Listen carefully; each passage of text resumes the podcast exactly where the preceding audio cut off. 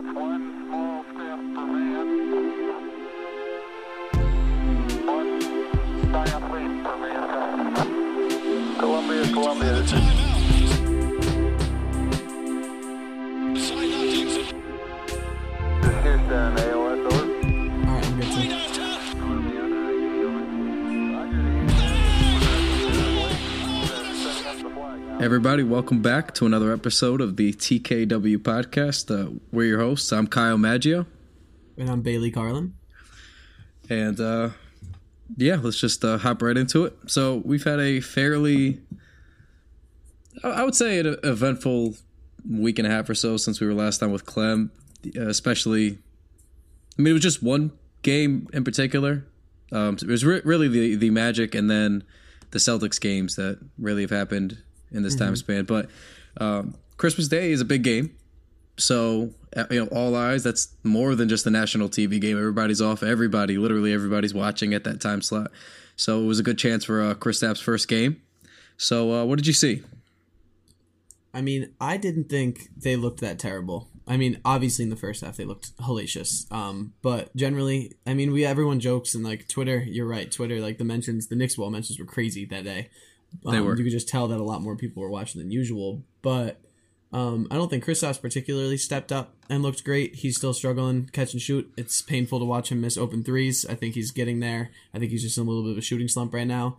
But like uh, I digress to get back to what I was saying. They make these fake comebacks and they're predictable and everyone knows they're coming, but they're comebacks still. And I know they fall short, but it's better than just not showing up at all. And this one did feel a little different. And I think because they left themselves such a hole and they were down so much and they'd been so terrible and let the Celtics shoot so many open shots, they really had no chance. I don't think any team would have really had a chance to completely make that comeback. They just ran out of gas. But I thought they look. I mean, the Celtics are a good team. They're not a bad team.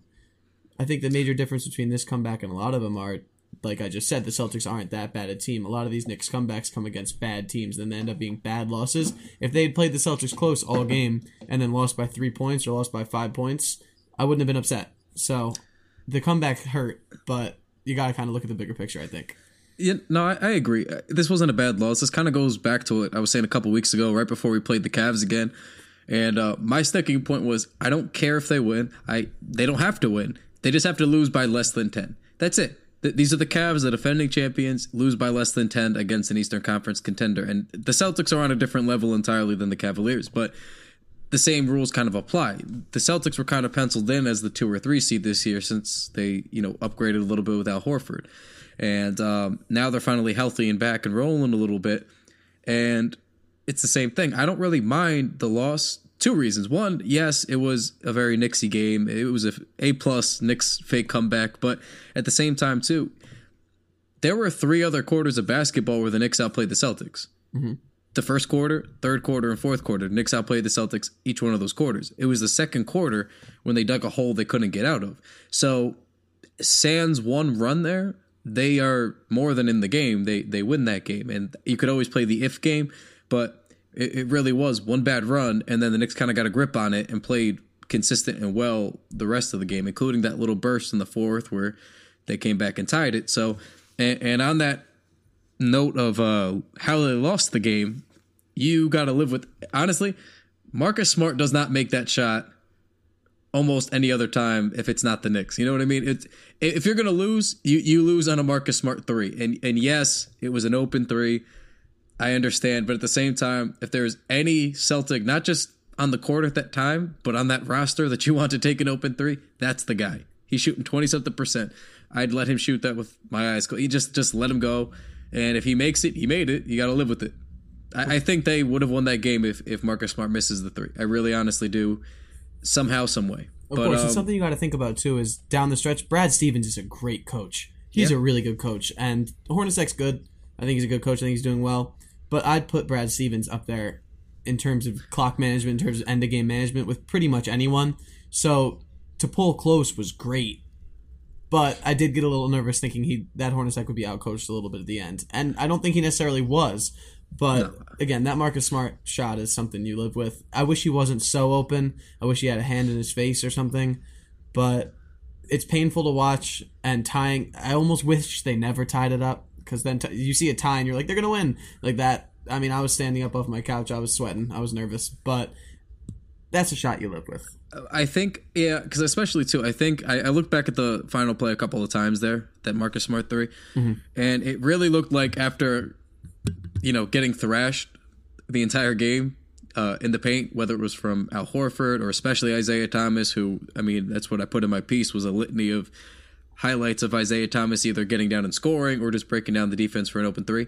And um, that's kind of what I saw was they were just packing the paint. They were sort of waiting for an Isaiah attempt at the rim or waiting for him to drop it off after Yeah. they got into the paint because they packed it. They left Marcus Smart to pack the paint. So when they kicked it out to Marcus Smart, I think that was basically like, look, if we if they get the ball out there, we'll scramble to get back, but it is Marcus Smart. Like it was almost like an intentional thing the, the way I was looking at it, just from the the way the defense was set in the paint. I wish they would have done that sooner, but it is what it is.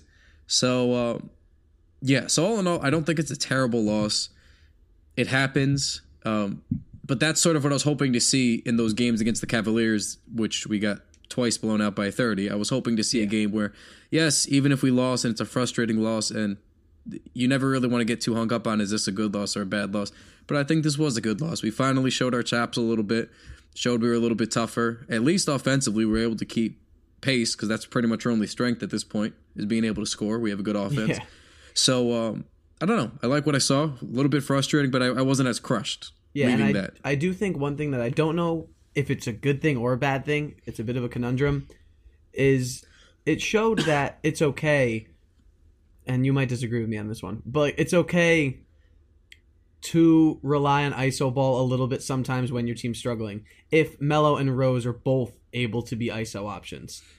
Because if Rose draws the attention, like those floaters Rose was making in the lane, they're those are if those can become high percentage shots. Like every time he was shooting one, I was I, my stomach was dropping. But if those become high percentage shots, I think that could be a decent thing. The issue that I think lies is you don't want Carmelo to get in his head. Okay, this is the only way we can win games because a big part of that comeback was him going one on one, and that's going to happen sometimes. But I guess if it's the dig yourself out of a hole solution, you live with it because either you lose by a lot or you lose by a little.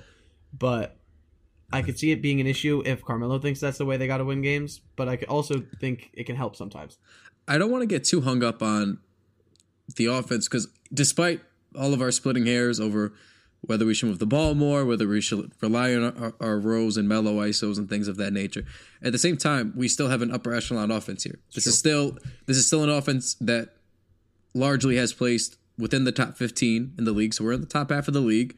It's mm-hmm. not a bad offense by any means. And at times they've been in or right at the top 10. So we have a good, more than capable offense. And I think part of that's been, you know, Rose has been playing much better, especially offensively. You know, again, I say the same thing every single time, same disclaimer. Say what you want to say about him uh, defensively, but offensively, he has trended upwards almost every week or so. He's he's added another little Yes. tick to to where he has gotten back to close to offensively with less volume where he was at in his 2011 season before the injuries. So if that's the kind of production you're getting, that's fine. And the only my only thing on the isolation ball is I don't mind Carmelo isolation and I don't mind Rose isolation. I mind it when it's not a good matchup. There's ways to run guys through screens to get Melo a matchup that's favorable because there's times when and we've talked about this in the chat and other times too when you see a little guy get switched on to him and then we're just like now's the time get it into him let him play a little bully ball Make him count. make him count. You know, but there's too many times when he settles with a poor defend uh, with a good defender on him already, and they send like a second guy at him, and his his mindset is still to shoot, and that's when it becomes problematic because that's when he gets stuck in the mindset, and he has the mindset of being that guy. So when his team's down, and you have that mindset, you're always going to be trying to shoot them out of it. So that's when it becomes problematic. I don't have a problem with isolation for Rose or anybody, but you have to work first, go through the motions to get the matchup that you want more often than not. And then do what you got to do. Because Bully Ball Melo on a mismatch, that's why we clamor for him at the four. Because in 2012, that's all he was doing was he was at the four and he was eating guys alive on the post because he was too quick for them. So yeah, don't I I don't have a problem with isolation. But speaking of isolation to Melo, uh, there was that little dust up, I guess, with uh, or supposed dust up with uh, Brandon Jennings and um, Melo himself, where you know again Brandon was kind of talking about there's only 11 assists in that last game against the Celtics, and that's not going to cut it. And to his point, again, although I, I feel it's splitting hairs a little bit because this has been a, a fairly consistent and good offense, they have been at their best when they're moving the ball and you know getting these wide open looks for like the the Pacers game was a good example. The second half, it was just wheeling and dealing. It was free flowing. Melo's catching and shooting, having a blast. KP's catching and shooting, having a blast. You know, guys were just having fun. It was it was a very easy, fluid offense, and I think that's when this team will be most successful. So I think that's where uh, Jennings is coming from. But at the same time, w- when Melo's on, it, it's hard even for me to say. You know, you got to go, you got to go away from him. So what what are your thoughts on that? personally me um well i think it's also really easy for brandon jennings because i know part of it was he liked i know the daily news or new york post or someone reported that he liked a tweet that said because that's what reporters do now they look through people's likes to start to try to start drama and stir it up Kurt But, Rambis. yeah he liked a tweet that said the Knicks rely way too much on the jump shot. They need to move the basketball emoji. Um, so I think it's easy for Brandon Jennings to say that they should take less jump shots because he's shooting 37% from the field and 30% from three. So, but all his game is, his only use lies with him creating jump shots for other players. So I think it's a little bit of a. I think obviously to spend more than a couple minutes talking about a tweet that he liked is crazy for anyone. I read an entire article on it earlier today, but I think their offense. You're right. Their offense is working. I don't. It's almost like a if it's not broke, don't fix it. And yes, it would be great for them to be scoring. I don't know 140 points a game to be able to outscore teams because their defense is atrocious. But there's other things that we should be us as in we Knicks fans, us as in the Knicks, and the media should be focusing on other than these issues. Um, Melo and Brandon Jennings also proved in the offseason earlier in the season. Brandon Jennings like, oh, I got his back. We got each other's back. So I think there's probably less going on than we really think there is. But I see no issue with how their offense is really working right now. Because if it works, it works. And Rose, to my every time I've been on this podcast, it's every time like I've just been conceding to him. But finally, he's looked great, Uh, good, very good. He's looked like a very good point guard. He's given him 17 points a game. He's shooting efficiently. He's shooting better than KP and Melo from the field. Obviously, he's not. Most of those aren't jump shots, but when you factor in how many ridiculous layups he misses, he's actually shooting the ball pretty well. Um, so I I just don't have much to complain about in the offense. I think it's maybe one of those distraction tools. Not that anyone's doing it intentionally, but to stop talking about the defense, which is really bad. Yeah, I, I mean, one of the things that I wanted to, to mention too is having played basketball for a very long period of time in my life and having played on, on different teams. Sometimes you can say things or make a comment and it's not a dust up. It's not it's not a secret thing. It's not a conspiracy that needs to be blown up. Like there's been plenty of teams that I've played on and for example, I felt maybe I was getting the raw end of the deal. I wasn't touching the ball in offense. That doesn't mean I hate my teammates. Everyone sucks. I hate the way you play basketball. That's not. It, there's always a spin to it that comes with the media. Unfortunately, um, I don't think that that's necessarily their fault. I think it's more of their jobs. They have stories to write and things to find, especially in 2016. That's how something like a liked tweet gets reported about. But um, I think it's just too much made of it. There was games when I used to play, and I used to come out of a game or end a game in, a, in a bad loss, and you're frustrated. And yeah, it, it's a convenient thing to look at 11 assists and then say, "Hey, we need to take more jump," you know, not take so many jump shots. And that's sort of what this feels like to me. It just seems like a, a comment in passing. It doesn't really feel like a thing. This is something probably. I'm sure that you you talk to your teammates about this. I'm sure you don't go know back Melo to and Brandon Jennings' relationship. We don't know if this is something they've been discussing for weeks. This is my point. You, you really think Brandon Jennings just sat in the locker room by himself, changed into his street clothes, and just kind of sulked and stewed on the way home, and then liked a tweet out of anger? Like that's not what's happening here. That's it's just not. So I, I find it silly. Again, you got to make stories, I guess, but it is something to report, I I suppose, but it just seems totally overblown in my opinion. Again, speaking about we have a, a more than capable offense. That's the only reason we're winning games right now is because of the offense. With which is weird considering how inconsistent Rose was to start the year, and then how inconsistent Melo has been pretty much all year, and how KP started the year on just on a fantastic stretch, and then he's been up and down since. But yeah, I, I don't I don't see too much uh, about that. But um, The fact that they're outscoring teams when two guys have maybe less than three or four times this year synced up together and both had good games at the same time is pretty remarkable. And I don't think it's something worth complaining about for sure. I think it's something worth praising, if anything. it, it's weird because, and this kind of segues nicely to our next point, um, the year in review here. But it's weird because for a team that has, I think, overachieved or Certainly. exceeded or exceeded expectations for most people, because a lot of a lot of people had them. I think, including myself, had them. Most of us had them either missing the playoffs. We had them if they made it, they just barely got in. And for pretty much the whole month of December, they've been somewhere between the seventh seed and the third seed, and then they just kind of keep shifting in between. But they haven't really fallen out of that. They've been kind of firmly planted. So I guess it's it's just odd for a team that has exceeded expectations to still feel like they they they're underachieving too. It, it's. I don't think I've felt this way about a team, a Knicks team specifically, in a while. Well, it's because Rose's dumbass keeps putting these high expectations in the headline. Like today, did you see what he said today? I Came have out- not. He came out. Let me find the the exact quote. I don't know, but it was something along the lines of, "Once we get to the playoffs, we're going to be a team to be messed with." Get to the playoffs first, Derrick Rose. Win, like, secure yourself a spot in the playoffs. And I understand these comments are taken, like we just talked about. These comments are taken out of context sometimes, and there's suggestive questions where you really can't answer something non-confrontational. But Derrick Rose has never struggled with that. Derrick Rose has struggled with keeping his mouth shut just get there first. Act like you've been there. If you get there, they haven't even proven to be that they're going to secure a spot in the playoffs in general. They're one bad streak away from being out. So Yeah. I think comments like this are what then lead to confusion in fans because every single I don't think one of us when we all did our season predictions at the Knicks Wall, not to say that we're the end all be all or we're any sort of crazy experts, but I think I may have picked the most wins with 43. Yeah, I think I know for a fact I had 40. I had 40, and I really talked myself. I talked myself into because I guess I pers- I kind of predicted this happening in the sense that not that they'd be a winning team or in the middle of the pack even in, in the playoffs, but I predicted that.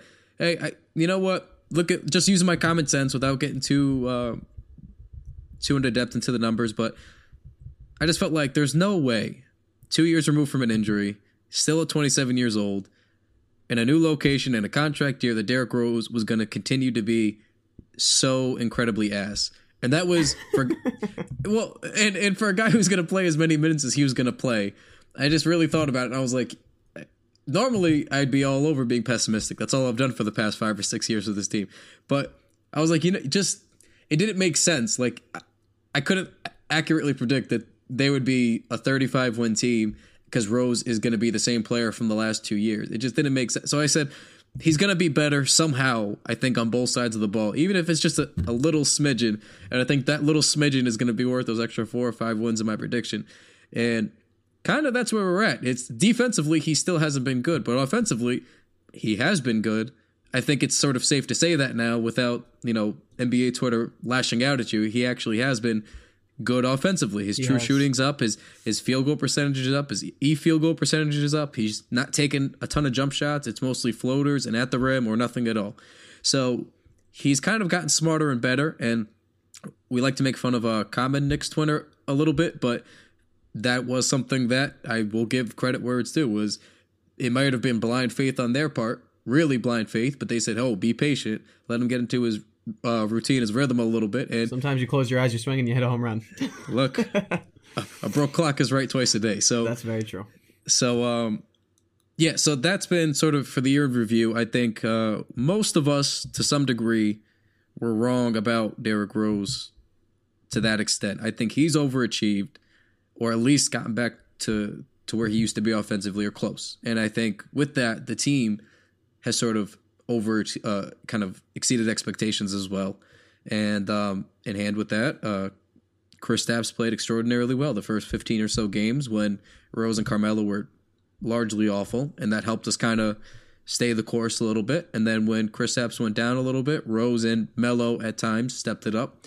So Oh, and Kyle O'Quinn has become a player. So Big time. A, a legitimate. The fact that we're talking about Kyle O'Quinn as a legitimate trade piece, whether it's for a trade that is reasonable or not, whether the Knicks even need to make a trade is a topic of debate. Any trade, but the fact that Kyle O'Quinn in today's NBA, with the type of player he is, because there's no, there's not much stretch to Kyle O'Quinn's game, but the fact that the player he is, he's out there hustling, he's doing their job, and he's finally. I know our first podcast that I was on, I said I just want Knicks bench players that can do something. I want them to be able to come in and do something. I, d- I don't need it where you keep your eyes closed, you cross your fingers, and you sit there and wait four minutes and hope that the lead doesn't balloon to thirty. Yeah. And that's exactly what he's he's led this bench of Hernangomez and Kuz and these other guys, even Justin Holiday, who come off the bench. He's led them, and they've they have a second unit, and th- this is a team that hasn't had a true second unit in years. So that's a huge surprise because I could not have predicted five solid players off the bench. You know what he kind of reminds me of though? Um maybe not reminds me of, but PJ Tucker. Let me get to this slightly long-winded point because PJ Tucker was kind of an odds and ends player. He was just kind of like a misfit player, right? Like he's an undersized, strong player. He can kind of shoot, but he doesn't really fit at the 3, he doesn't really fit at the 4. But as we kind of keep getting into this small ball world and it keeps sort of evolving, and Hornacek's a guy who's embraced that. Last year we had a very close-minded approach to the lineups and to the offense, right? So mm-hmm. Kyle O'Quinn, despite being somewhat versatile, he wasn't able to really display most of these things because he was sort of slammed into a, a very square big man role on a very limited offense. And I think this year it's a little bit more free flowing. And even though he has still not been spectacular defensively, you know, we're, seeing more of an aggressiveness on the boards. We're seeing him sort of establish himself offensively. It seems like there's actually a role for him in the offense where he where what he does is he's either getting second chance points or he's just hitting a mid-range jump shot. And it seems like when he comes in, he's really effective doing these things now. Whereas last year, it was either like we got one good game every two and a half months, and then he was kind of relegated to the bench, and we didn't really hear from him again. So I, I think part of that's just Hornacek. I think this is a guy that fits for Hornacek, and he's become reliable because of that. Because we see him at the four, we see him stretch the floor a little bit too. He provides some good spacing, and a lot of the the lineups. Uh, I put this on Twitter the other day. A lot of the lineups with him in have pretty good ratings overall. They do. You know, so it, it, I, I don't know. I just I, I like I like what I'm seeing out of him, and it's kind of getting to that point where if we think we're a win now team, do you entertain? Do you gauge what you could possibly get for a Kyle O'Quinn? And I'm gonna say no because I think he's pro- he's proven to be somewhat valuable in, in the fact that Noah has not been. You know, so I'm not sure. I'm not sure I would I would like to move him, despite I'm sure that there's been a, an, an increased interest there. Mm-hmm. But I, I don't know. And yeah, in terms of year in review or 2016 in review, he's Kyle O'Quinn has been really good. And do I want the Knicks to finally trade someone who's fun off the bench? No, of course not. Do I think the Knicks could do anything realistic right now? Of course, we joke with like the ESPN trade machine and everything, where you can go and trade 11 of your bench players and end up with Karl-Anthony Towns and Steph Curry, and that's fun to do and all. But do I realistically see them being able to get someone for Kyle O'Quinn that is going to make them win a championship this year? No, No. of course not. Win a championship in two years? No. Win a championship in three years? No, probably not. Because Kyle O'Quinn's not going to make any team win a championship. That's how trade works. You try to get the best, or you try to dump a contract. Um, but I do think if Kyle O'Quinn's gone, we're going to see Joakim Noah playing more minutes, unless they're going to get a big quality big. Could I rationalize it for a high trade pick? Yes. I that is the only thing that I could really rationalize trading anyone of decency right now for because there's value obviously in winning a national championship, but I'm a fan and there's value in watching an enjoyable team and I want to have that for the rest of the season and whether Yeah. that's selfish or not, I'm enjoying watching a decent team right now. The amount of less complaining you see on Knicks Twitter in general is incredible. People are happy. There's decent games. Of course, you're going to be sad when they lose, but there's good moments, and Kyle O'Quinn is, is all part of them, and it's fun. And now to go to the bad for the year in review, Joakim Noah, I can't anymore. Like I've completely given up. I think I've completely given up on the notion of him being an impact player for them at any time. I, I sort of agree there too, because especially this whole year with our podcast so far, Anthony has been uh, sort of walking me off the ledge and just saying 30 games, 30 games, 30 games. And uh, we are at 30 games. Yep. And Sans, what, maybe six games out of these 30? He, he's been atrocious, just bad. And I think we've sort of beat that dead horse already, but he has just not been good. Well, I remember all. people saying that during the time that they were signing him, there was the rumors floating about about Dwight Howard too, and people were like, I'd, I remember people saying they'd rather Joakim Noah than Dwight Howard. And of course, Dwight got three years seventy, and Noah got four years seventy. And I'm not sure how all of that would have worked. I'm not sure if the Courtney Lee signing then would have been able to happen. Obviously, things would have been different. But in retrospect, people laughing at the idea of them signing Dwight. Dwight's looked okay this year. so I Dwight's just think it couldn't have been worse. It just and Dwight's Dwight's an enigma in his own. No, he was a great player and he hasn't lost any of his skill set and he's just not anymore. And I can't explain that. I don't think anyone can explain that.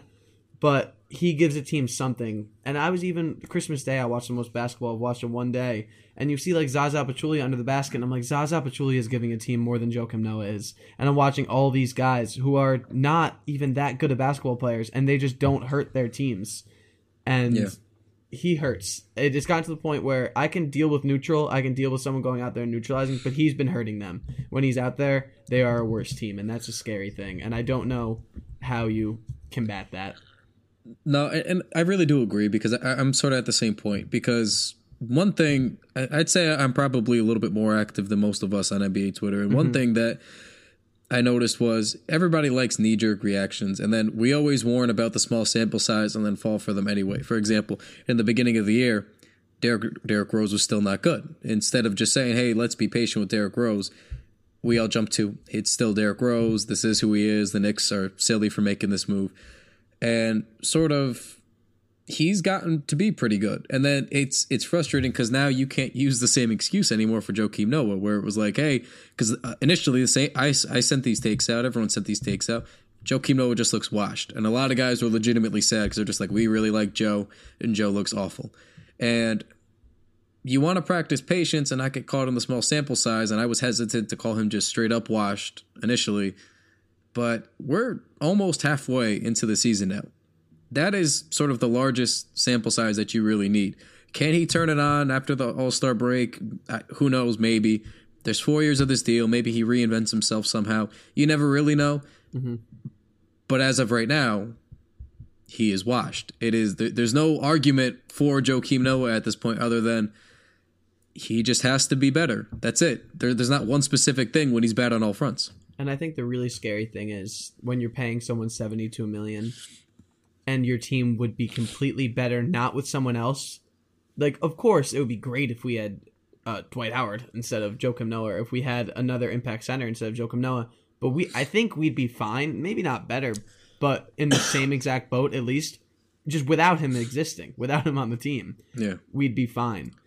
So that's what's really scary. And I like their and every time Kyle O'Quinn has a good game, it makes Joakim Noah look worse. And we t- were able to tie, like you were saying, we were able to tie Rose and Noah together in the beginning. It's going to take a while. It's going to take a while to get used to them, to figure out the system. They're new to New York. They're new to this team. But Joe, but Derrick Rose, excuse me, isn't struggling anymore. So Joakim Noah's time is kind of up in that regard too. So every time one of those guys has a good game, it just makes Joakim Noah look so much worse. Yeah, and last thing on this uh, year in review before we really move forward, um, I really do think that we probably outside of the Joakim Noah deal, which now looks indefensible, I will say that the Derrick Rose trade looks less and less and less bad by each game that goes by, and not just because Derrick Rose is playing well. It's it's because Jerian Grant fell off the face of the earth in Chicago, also, right? So so now you're pretty much we got. You have to look at the overall value too, because we we laugh about Justin Holiday being pegged uh, a throw in. They called him, you know. Justin Holiday, again on a lot of the lineups, and I think and I made sure I looked at this for over a substantial amount of minutes. Justin Holiday is in nearly all of our best defensive lineups that have played over 15 minutes total so far. So pretty much any t any lineup that we've had that has played a quarter together, he's been in and they've been pretty damn good defensively. And now you have that with Rose playing the way he is, offensively at least. And you look at it, and now this is I don't want to start dubbing this a Knicks win on this trade, but I think Robin Lopez probably would have been more important to this team as presently constructed. I think we would have won a little bit more games just from having a sturdier, better defense. But it's starting to get to the point where you're getting so much value out of what Rose is doing offensively and what Holiday's able to bring to you as, as a guy off the bench, and not just offensively, not just shooting jump shots, but defensively as well. And it's it's really starting to look less and less like we can't. My point is we can't just keep clowning Phil over that trade now because it actually makes sense to some degree. Like you actually see, I don't think anyone thought Joakim Noah was going to be this bad. I think we I thought he'd think- be bad. I don't think anyone did. I think people thought he's washed. It was a joke, and it was a joke. And you were able to rationalize looking at his stats because he was only playing such. He was playing such limited minutes last year, and he was hampered by injury all year. Exactly, but he's healthy. He was given the chance, but the, now the Knicks uh, they pull him early and they don't put him back in. But no one notices. That's the scary part. No one's noticing. No one's noticing when he's on the court or when he's off the court. he's invisible and and i think that's sort of the point i'm trying to make with with uh, the year in review here for phil is we we clowned him for Joakim Noah. We cra- uh, clowned him for that Rose trade, and I'm starting to get to the point. At least the plan makes sense now because you you had to really look at it for him to make that move. He had to look at it and go, okay, I believe we're going to get something out of Derrick Rose. I think he's going to play better. Somehow he's going to play better, and he has. Right mm-hmm. to get Justin Holiday, you're saying, well, we needed perimeter defense. We need somebody who's sturdy off the bench, and he's actually done that in his biggest role, arguably his biggest role in the NBA yet. So he's he's doing that, and you're pretty much giving up that for Robin Lopez. But the trade off was okay. Robin Lopez has been good; he's on a good contract, but we're going to sign Joakim Noah, and we think maybe if he's not as good, he's going to give us something. I think that's the plan, and you got basically two thirds of that plan down. And I think if we have gotten Joakim Noah to be even 70% of what he used to be, I think we probably would be closer to the 20 win mark than we are now. I think we're at mm-hmm. 16 and 14. I I think I think we probably would have been somewhere around like 19 and 12 ish, you know, 19 and 11. So I, I'm just kind of on record here, sort of. I, I don't know if I want to apologize, but I would probably like to admit that I was wrong. I did clown Phil most of the summer and most of the beginning of the season, but I can at least see where he was going with now because some of his plan has started to work, and I think that's it's important to point out when it is working. And as much as we miss Rolo and, and we do not like Joe, um, I think he needs to get a little bit. Phil needs to get a little bit more credit than probably we've given him for some part of Definitely. this working out. I do wish he made a run at Dwight Howard. I'm a big Dwight Howard guy, which is insane. I know. But you brought up an interesting point about if we would have signed Dwight, maybe we wouldn't have had room to sign Courtney Lee. And Courtney Lee's been important too. It's a domino effect. He has been important. He needs to shoot more, but he has been important. Once his confidence level gets there, he's shown to be a competent player, a good player. I just don't think he knows his role yet. But could you imagine walking into a starting lineup with Derrick Rose, Kristaps Porzingis, and Carmelo Anthony, and thinking, "Let me get seven or eight shots up a game"? No, you're thinking, "I'm going to take shots when I am wide open." Yeah. Well, that's that's an excellent point because I think to start the year, the preseason he was atrocious, and then the first like five or six games he just was not good, and then after that he started to feel himself out a little bit, and that's sort of I guess the role of a glue guy, in a sense. Like you're sort of the last guy to figure out what your role is because you need to make sure. You know, Carmelo Anthony's good and happy, and it's working for him. And Derrick Rose is good and happy, it's working for him. And Kristaps is good and happy, it's working for him. And then you're like, okay, now after everyone's good and you see what everybody else's role is, if you're the consummate glue guy, now it's okay, now what exactly is it that this team needs? What is it that I can bring every night now that I know everybody's role? And it seems like he's starting to understand that a little bit more. And he's he's been largely our our most consistent player. I don't think that's even debatable anymore. Mm-hmm. He's he's been for a while it was Kristaps, and then since then it's just been kind of Courtney Lee. Everyone's been, had a couple bumps here and there, and he's just been He'll hit a corner Good. three, and you're like, "Oh!" It doesn't surprise you when he hits a shot, which is a nice feeling to have. it's a good reliable guy, and and I don't think we've seen many like really bad or cold nights from him. He's just he's been a constant reliable piece there on this roster that has so many question marks. It's nice to have one surefire guy.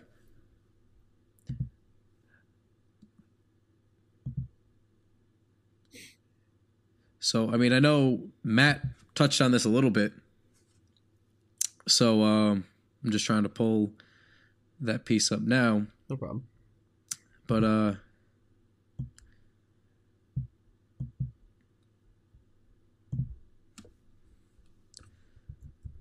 Well while I'm while I'm waiting for this, I mean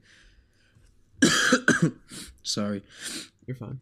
But um yeah, Matt kind of just touched on it, kind of everything we're talking about that he's just slowly flown under the radar most of his whole career. I think last year when he split time with Memphis and with the Hornets was probably the first time he was uh he was under the public eye a little bit more. Those are two playoff teams from two separate conferences and I think actually being able to watch him on a more consistent basis. Yep. You know, for, he was actually in a team that was interesting.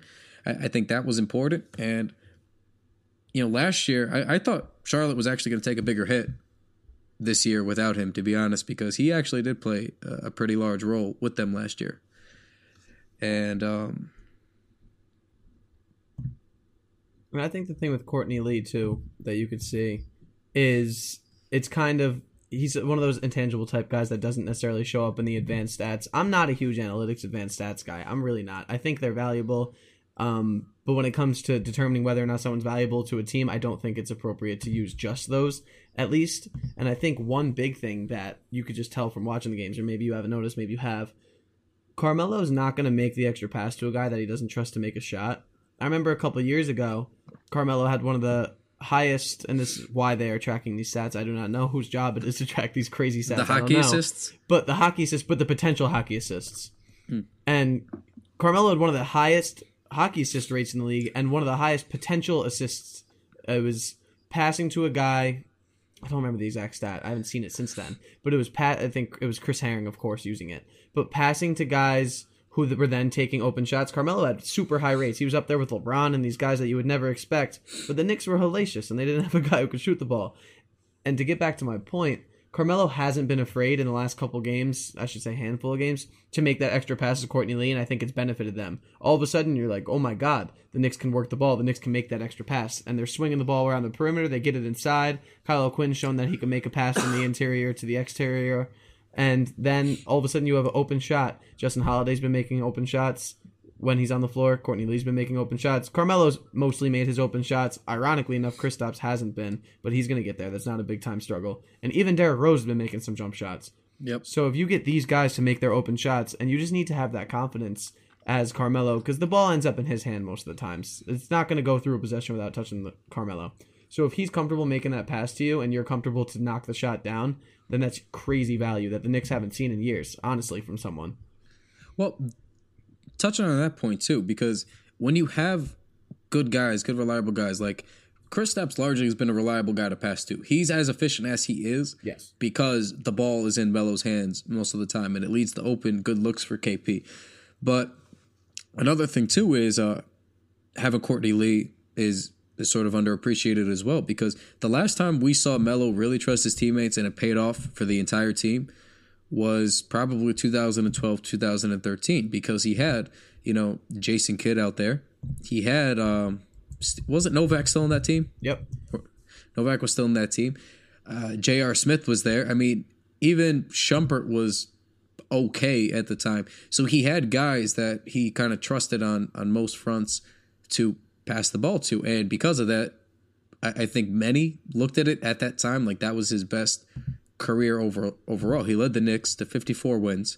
This was at uh, in the middle of the Miami Heat Big Three era. So so kind of coming up that close because I think they were the two seed that year, weren't Yep. they? And people So- have seen like you've seen Melo's stats balloon, like his assist stats, even just last year with Kristaps, his stats ballooned. He was the only player in the NBA last year to lead their team in points, rebounds, and assists. And the fact that Carmelo Anthony's leading the team in assists, that's troubling on its own front. But he averaged over four assists a game last year, which isn't terrible for a small forward who plays the way he does. No, it's- and it's he really just trusted Kristaps, and he hasn't had a cons- as consistent a Kristaps as he had throughout the year last year, at least in the beginning of the season. But and his assist number is only two point nine this year. And I can't completely explain why that is, but I think it's because they have a better point guard, a better. The Melo was bringing the ball up the court a lot last year, Yeah.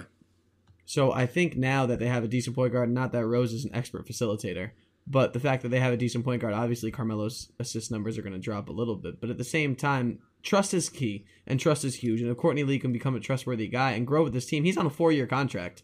They gave him a four-year, fifty million dollar contract. It's not some guy that they scooped up for one year. So he's committed to New York. As long as New York can commit to him, then I see no reason he's not going to be a solid starter for all four of those years. No, absolutely. And the biggest thing with Courtney Lee is, I mean, you could word it almost any number of different ways, but it, it really is the little things because he scores a lot of points just cutting to the basket or setting a quick slip mm-hmm. screen and then just diving to the hoop. And then most of the time, you know, this team has been finding him for these shots or wide open in the corner. So he's really starting to feel it out. I mean, you can. It really is huge. It really is underappreciated. It's not flashy like Matt. You know, Matt was saying this in his piece. It's not flashy stuff. He's not going to go out and get you 15 and 10 every night, but he's a guy that'll give you what you need. He'll give you 14, 15 if, if you need it. We've seen those games where he steps up. He'll give he'll give you four or five points if that's what the offense is calling for that day. If everyone else is hitting, so you can't get caught up in in maybe the raw numbers of it. But it, it really is more of an eye test thing. It really is more of are we seeing a consistent effort for him to move off the ball? Are we seeing a consistent effort for him to cut, set these screens, do a little bit of the dirty work that that guards or, or even guys at the three sometimes have trouble doing? And he's kind of done a lot of those things, and because of that, yeah, I mean the the team trusts him, especially Carmelo, who's a hard guy for for players to earn their trust. I mean, we've only seen this a handful of times in his career where it looked like he really trusted his team. Probably 2009 Yep. uh, with the Nuggets when they went to the Western Conference Finals. I'd probably say People forget. 2012. People forget when Melo went to the Western Conference Finals. Just People forget. Okay, hey, you know 2012 with the Knicks. I mean, that was a very very good basketball team, and even now it's starting to look like. While he's been inconsistent and sometimes he hunts for a little bit too much, he really is trusting these guys. And I think having unselfish guys like a Courtney Lee, that that's so important for the chemistry of the team. And it's it's yeah, And it's looking over, fantastic. and I'm looking at Courtney Lee's stats right now. He's outperforming what he has for his career, and he's never. People in the Knicks are saying shoot, shoot, shoot, but for his career, he averaged 8.2 field goals attempt a game. He's at 8.5. For his career, he shoots 45%. He's a little above that this year. And for his career, he shoots 38.8% from three, and he's shooting 46. He's almost 10% higher than his career average there. So it's easy for us to say shoot the ball more, shoot the ball more, but he's got to be thinking, guys, I'm playing better than I ever have, shooting how many times I am. So it's something he's going to have to figure out. It seems to be something that the Knicks want, and anyone who's to look at the stats and just look at the tape would know maybe this is a guy who needs to get a couple more shots a game. But that'll come. yeah. I'm confident that it will. Yeah. No, he's a, he's a big piece of this team going forward too. So uh, the the biggest thing is for a guy like him, you want him to be comfortable in whatever role he decides to settle in for himself, and you don't want to. I don't think you want to tamper with that too much. But uh, sort of on that note, uh, I, I did put out a piece the other day, yesterday, about contenders and pretenders, and um, I really had to shrink this down a lot because I could have probably written this far longer. There was a lot was to pretty, get into. It was pretty long anyway, so I'm impressed. Yeah, yeah. That, well, there was a lot that I deleted too because, you know, I, I didn't really feel like going long form for it because at some point you could only say for what they need to improve, you could only really say, well, they don't have LeBron James so many different ways. Yeah. So that became problematic. Like at some point, at some point, what that piece comes down to is, in short, the roster is not currently constructed to be a contender. It just isn't. There is a, a cap on talent there. And I think the only way to really make this team better at this point, because I don't think many trades are going to happen, especially trades that we would find as solutions. I, I was trying to just tackle it more of what, what specifically can they do to shore these things up. And for example, I put up I think four or five highlights of Isaiah Thomas just getting into the paint, and I found it interesting that, for example, Derrick Rose does not guard the pick and roll well, right? We know this. However, I looked at the, the the advanced stats, and this is sometimes why you you have to take these stats with a grain of salt. Is that the Knicks actually defend the pick and roll according to the numbers pretty well. They're about middle of the pack in terms of uh, what the ball handler does with the ball per possession and what the roll man does with the ball per possession. But what that stat does not track is the fact that Derrick Rose allows the defense to break down. Therefore, I think one of the highlights was Isaiah Thomas just cutting in, draws everybody to him, kicks out to a wide open guy in the corner for a three. That's a part of you not defending the pick and roll well. It's a part of it, and it's a part of it that doesn't get tracked. So yes, Derrick Rose didn't allow a bucket on that. You know, no, uh, Joakim Noah or, or Kyle O'Quinn or Kristaps didn't allow a bucket on that. Someone allowed a bucket in the corner stemming off of a pick and roll. So at some point, my piece is basically they have to be what they are not. And that's sort of what I tried to wrap in at the end is I can say, you know, be better on the boards, play better defensively, you know, Joakim Noah, be a better basketball player. But at the same time, like, we don't have anybody that's going to outwork Tristan Thompson on the Cavaliers. We don't have anybody that's going to be able to shut down Kyrie Irving, or we don't have anybody that's going to be able to stop uh, a, a Kemba or an Isaiah Thomas. And most teams have that trouble, that issue too. But um, sort of, and this is why I want to ask your opinion on this. Brian uh, Gibberman brought it up when I had a discussion with him on Twitter, and it was basically this team needs to, at this point, understand that they are not good defensively, and they will not be good defensively or even on the boards because they are who they are. Now let's maximize the offense. We have a good offense. We have the, the capabilities to be an elite offense. So now he's saying five, maybe seven minutes a half. You plug KP in at the five. Know that you're not going to be good at the uh, at defense or at even rebounding. Maybe hope that he can protect the rim a little bit better from the five, so he's not on the perimeter, and just maximize the offense. Let them run out, do what they got to do, get up and down a little bit more. It puts Melo at the four, puts KP at the five. So, what are your thoughts on just sort of? A, I mean, it can't get worse defensively. We are second to last in almost every defensive category. So you're throwing caution to the wind and just doubling down on offense. I think that's fine. I think that's exactly what they would have to. I think people forget that the Warriors ran lineups that were horribly inefficient on defense last year. The Knicks are not the Warriors. Don't yell. The Knicks Twitter or whoever listens to this, don't yell at me. But the Knicks are obviously not the Warriors. But there's no reason that they can't perform as efficiently on offense. Carmelo Anthony's still an elite scorer. Kristaps Porzingis is well on his way. He is a catch and shoot at least elite scorer. He's becoming an elite scorer. Derrick Rose at times has looked like an elite scorer. Derrick Rose, while he's not overall, if all factors included, a great point guard or a top point guard in the NBA, if there's a guy that you need to just get the ball to as a point guard and score, Derrick Rose is one of them. Carmelo is still that guy. Kristaps at the five, especially, is that guy. So I see no reason to fight against that. It's not a strategy that's going to win you an incredible amount of games, and it's not a strategy you're going to be able to run for 48 minutes every single game. But I see, I have no rational argument against it because here you go. You can and i said this in our chat and i forget i think i said it on twitter as well. It's great that courtney lee is a good perimeter defender or justin holiday is a good perimeter defender and he could shut down one guy maybe for a handful of minutes a game. It's not going to do anything to make up for how horrible everyone else on the court is. It's just not going to. There's basketball is not a position where one maybe an elite rim protector like kp who has proven to be elite at protecting the rim that hasn't hidden how horrible he is tracing a guy around the floor and trying to stop a guy outside the elbow. And that's not his Right. fault. He's 21 years old. He's seven foot three. He's not going to be able to guard someone who's an athletic six eight or an athletic six nine at power forward. That's just not how it works. He's that, and that's okay. And that's what we're trying to figure out. And that's what we're trying to tell each other and tell people on Twitter. It's okay. He's not there yet. It's okay that they're not going to be a good defensive team. And I think Brian makes a good point there that it is okay they're not going to be a good defensive team. So let's maximize the offense. Let's do what we can. Let's push the ball. Let's you get an open look, take it. Who cares? Why are you going to run a set? Just go. KP gets himself an open look. No one's going to argue with KP or Melo taking an open shot. If Rose can become consistent in the lane making those floaters, that's a whole nother. And the that center needs to double down, and he could dump the ball down to KP. If he, KP could prove to be a little more reliable on the block, but KP's shooting. I don't know if anyone's tracking crossover one step jumper percentages, but KP's been efficient there, and he really It's got to be astronomical. It's got to be. It's somewhere hovering around 100%. So, because truly, he has been unstoppable in that setting. Melo still has what I would consider one of the five quickest first steps in the NBA.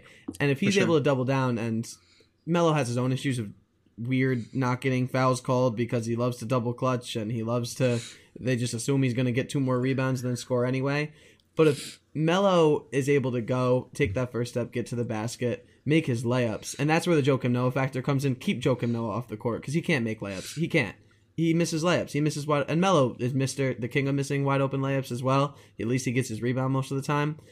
But I see no issue with just swallowing your pride on defense, playing defense still, but like I feel like that this Knicks team, it's a crazy thing to say. I feel like they'd be better in a zone.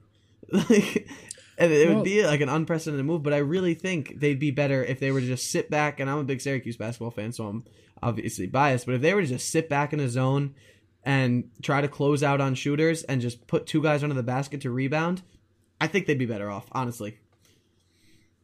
Okay. Because Carmelo's Uh, yeah. capable. Carmelo's capable of covering an eight foot circumference of an area. He's not going to cover a guy the, one on the only but- reason the only reason it, it wouldn't work the last time we saw a zone in an nba game was probably I'm sure you see it for a possession or so every here and there i'm, Yeah. I'm sure no one never uses it but the last time i really remember seeing it was when the mavs used it in 2011 in the finals to cover lebron and the heat yeah, basically and- ran a box and one on him. yeah, and that was the last real time I saw it. And the only reason you're going to run into some trouble now is because everybody shoots threes at such a high volume. The zone is notorious for allowing threes, especially uh, on, on sort of the the wings there. So, um, yeah, I mean, I wish, but it's doubtful. So, yeah, I mean, I'm all on board for maximizing the offense here. You got to do something. Is the point defensively? Thirty games in, we're almost halfway in, and they sort of are who they are. So especially if you're going to continue to pedal out Joe Noah uh, in, in these large minutes in the starting lineup. So I think sort of Brian kind of really hit the the nail on the head there. I mean, you just gotta you are good at one thing, it's scoring. So go and continue to score and maybe do it better by putting guys in an optimal position. Because some of these close games, if you think about it, if we're scoring some more points, you're not in that position at the end. You have you sort of like a death lineup. You're just mm-hmm. going a quick burst. You throw it out there for the the Warriors don't use the death lineup all game. They use it at times to go on a run, and I think you got to maybe try to mirror. Again, we're not the we're not the Warriors. We are we are not a super team. We are not an elite team. But to get closer to that, to maybe fool people, you got to use your optimal lineups when you can for the And thing that you're good at. I can't confidently say that the Knicks are the best offensive middle of the pack slash lower pack team in the like I'm confident that they're because they look great offensively at times. They really do. Yeah. And in terms of individual player talent ability, they are great. They're still figuring it out, obviously. But Melo also needs to be more consistent, and I'll, I'll say that. Uh, I mean, that sort of goes for a lot of guys too. Yeah. KP has to maintain some consistency too. Hopefully, we'll start seeing that a little bit more. Rose overall has been pretty consistent. He really since has. that first ten or so games. I mean, I, I know I'm sort of beating the dead horse now, but we talked about this in the chat a little bit. We talked about it uh, on the pod a few times, but he it, it's gotten to the point where I'm not really surprised anymore. He's actually just I'm sort of expecting a, a pretty good showing out of him now because the beginning of the year he was forcing a lot. He's not even really forcing a lot anymore. He's just kind of when it's there, it's it's a floater, it's a wide open shot, or he's right at the layup. Uh, It's certainly the right best the option. It's certainly the best option sometimes because you don't trust some. You can have a lineup where you don't trust two or three of the guys out there to shoot a shot. So you're like, you know what, Rose, take it, do your thing. I, I just the only thing I wish now, but before we stop on this point is, I, I wish now we start to see a little bit more of the catch and shoot, uh, not catch and shoot, the kickouts because Yes. now he's actually he's been so successful scoring around the hoop. Now you can keep defenses honest. Now it's not like oh well he's just gonna go in, throw up a, a reckless shitty layup and it's not gonna go. Now you actually have to worry about him scoring because he's been so efficient down there. So now maybe start game planning for that. Get these, you know, little hammer action on the sides there and try to get some open threes and see what happens. But that being said, we got a, a pretty difficult stretch coming up, I would say. Very. Haw- Hawks, it's it's some road games, and, and the Hawks have been very good as of late. After they tailed off, they've now kind of sprung back up into the playoff picture. And then after that, the Pelicans with Jrue Holiday haven't been a joke anymore. The Rockets are just a death machine offensively, so there's that. And, uh, then we got the Magic, so it eases up a little bit. So what, what are you looking forward to or looking away from in fear? I think. Let me just look. So that's. Uh, You know, I, I was looking at the schedule, and I was just every day. I obviously I know when the Knicks games are coming up, but you forget. You're a busy guy. Dates get confused in your head. I'm like, wow. There's a lot of teams playing back to backs. There's a lot of teams playing a lot of games in one week. Why aren't the Knicks? And boom, here it is. so, realistically, I'd be happy if they went two and two. I'd be thrilled actually if they went two and two. I'd be very sad if they lost to the Magic. I think they can beat the Hawks. I am really scared to see what Anthony Davis is going to do, and I'm more scared to see what James Harden's going to do. But the NBA now, it's a better league. It's there's these guys who are now splitting up and a lot of teams have one really good player that's able to destroy you and that's really individual success. We talked last on the last pod about how guys have their career nights against the Knicks. The Knicks are the team to go play and have your blow up night against. So they're going to have to deal with that. I'd be happy with 2 and 2. I'm really scared of the Pelicans and the Rockets, but I think the Hawks and the Magic are both very beatable teams. I'm. I'd like to to not be worried about the Pelicans, but I am. I, I feel, I feel like this is one of those stretches that it's going to be sort of testing us. I think this might be like a one and three stretch, to be honest with you. I, I think, I think, yeah, maybe, hopefully we win that that Magic game, but these are some tough games. The the Hawks are kind of good at what we're not. They have some good interior strength, and you know Schroeder's not a joke. Schroeder's a hard guy to cover, and it is in Atlanta, so that's typically been a home game for the Knicks. But this is a pretty good Hawks team, and they've been better recent, at least with their even attendance, because this has been a pretty good stretch for them with Budenholzer. But um, I'm just worried. I'm always worried about Western Conference teams on the road, not because that they're difficult teams to face per se, but because it's just when you go such a distance. For the Denver games, even the uh, Phoenix game is a good example. Th- these aren't difficult teams. These are pretty much bad teams, and you're just going so far. You're on the road for X amount of time, and sometimes it's a back to back, and then you just you lose a gimme. You lose a good game. There's no reason we should have lost to Denver. There's no reason we should have lost to the Suns, but we did. It it happens. So I just feel like that's what happens when you look at like a game like the Pelicans. We should not lose to the Pelicans. But if we lose, I wouldn't be like, "Oh my god, it's such a bad." shocked. Uh, yeah, it's just whenever it's a Western Conference team like that, uh, I'm never really floored if, if we drop one. The Rockets game scares me the most. I think that's sort of a given because James Harden is unguardable to everyone in the league already. So there, there's no bullshit strategies we could throw out here like, oh, what do we got to do to stop the Rockets? Because that's not a thing. You just sort of let Jesus take the wheel there, and whatever happens, happens. And but I think that's a perfect example of a game where you run that offense, where you just try to outscore him, and it's not going to be easy to do. you gotta. You're not going to neutralize him, and then you're going to what suffer and penalize yourself on offense by leaving Joe No on the floor because you're still trying to rationalize that he's a good defender. No, you pull him out of there. You just hope for the best. You box out. You, we just need guys to start slamming around down low, boxing out. That's the only way you're going to beat that team. Is just trying to outscore them. There's no chance they're going to shut that unless James Harden shuts himself down, which used to be a James Harden thing. You never knew if he was going to shoot himself out of a game, but it's not anymore. he's just fucking rolling at this Yes. point. It is unbelievable. It, it, I, I- and it's funny too because we make such a big deal about the the Westbrook triple doubles, and rightfully so. But Harden's doing just about the same thing. Like it's not triple doubles, but he's. I mean, the assists are at such a high rate now. He's scoring. It looks like every night out he's scoring thirty points. 30 and I don't and even know. 30 and 10, 30 and 10, 30 and 10. Yeah, and and I don't know I don't know what he's at for rebounds, but I mean he's traditionally been a good rebounding guard. So again, yeah, this is one of those games where you just got to hope to outscore him because in the game at the Garden to start the year, they were trying to play defense and it did not go well. Quickly, it did not go well. It got out of hand almost immediately. So I think yeah, just just score, just run the floor, try to score. That's it. Hope for a Um, good night from Melo. Hope for a good night from KP. We haven't really seen that. This is what I was talking about earlier. We have yet to really see Melo and KP both play well on the same night. A, And you hope that's not because they're incapable. You hope it's because it just hasn't lined up.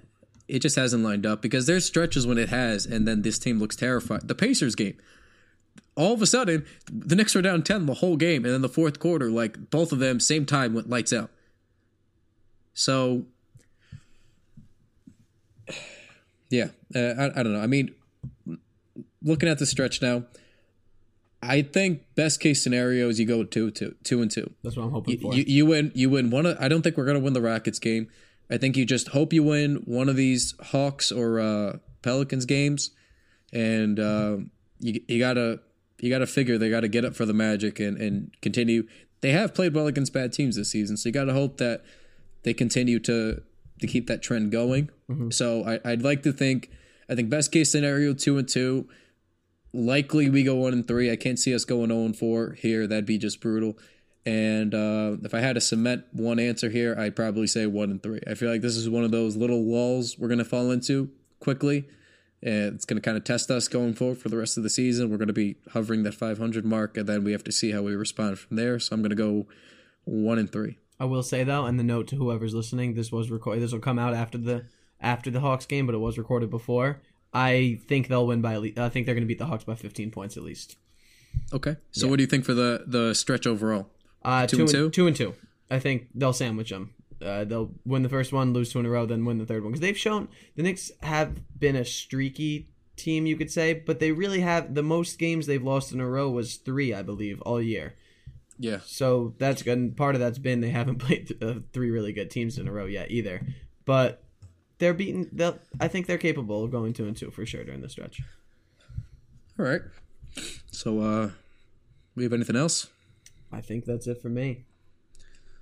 Yeah, I think I'm uh I think I'm good here. So, all right. Uh thanks a lot for joining us again everybody. Uh, make sure after uh every single game you check the Knicks wall for uh, all your recaps and we have our previews there as well. Uh be on the lookout for some uh, good stuff we're cooking out this week and hope everyone had a good Christmas. Hope everyone has a happy new year and uh everyone's enjoying the rest of the holidays as well if it is not Christmas. So, all right. So, uh, yeah, thanks for joining us, and we'll see you next week. Thanks, Bailey, for coming on. Yes.